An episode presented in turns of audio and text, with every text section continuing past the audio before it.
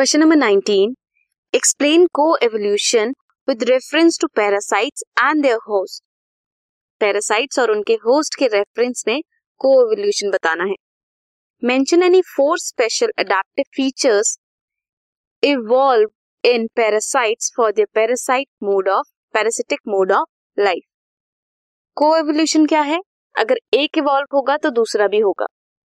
Many parasites are host specific both tend to coevolve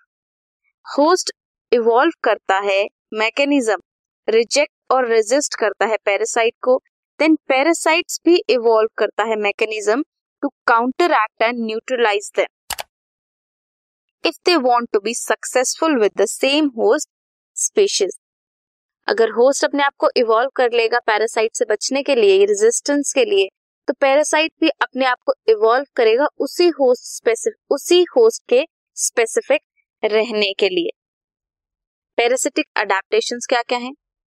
Loss of unnecessary sense organs digestive system presence of adhesive organs like to cling on the host high reproductive capacity resemblance of egg in case of brood parasitism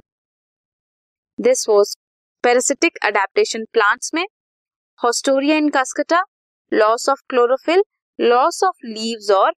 foliage this was question number 19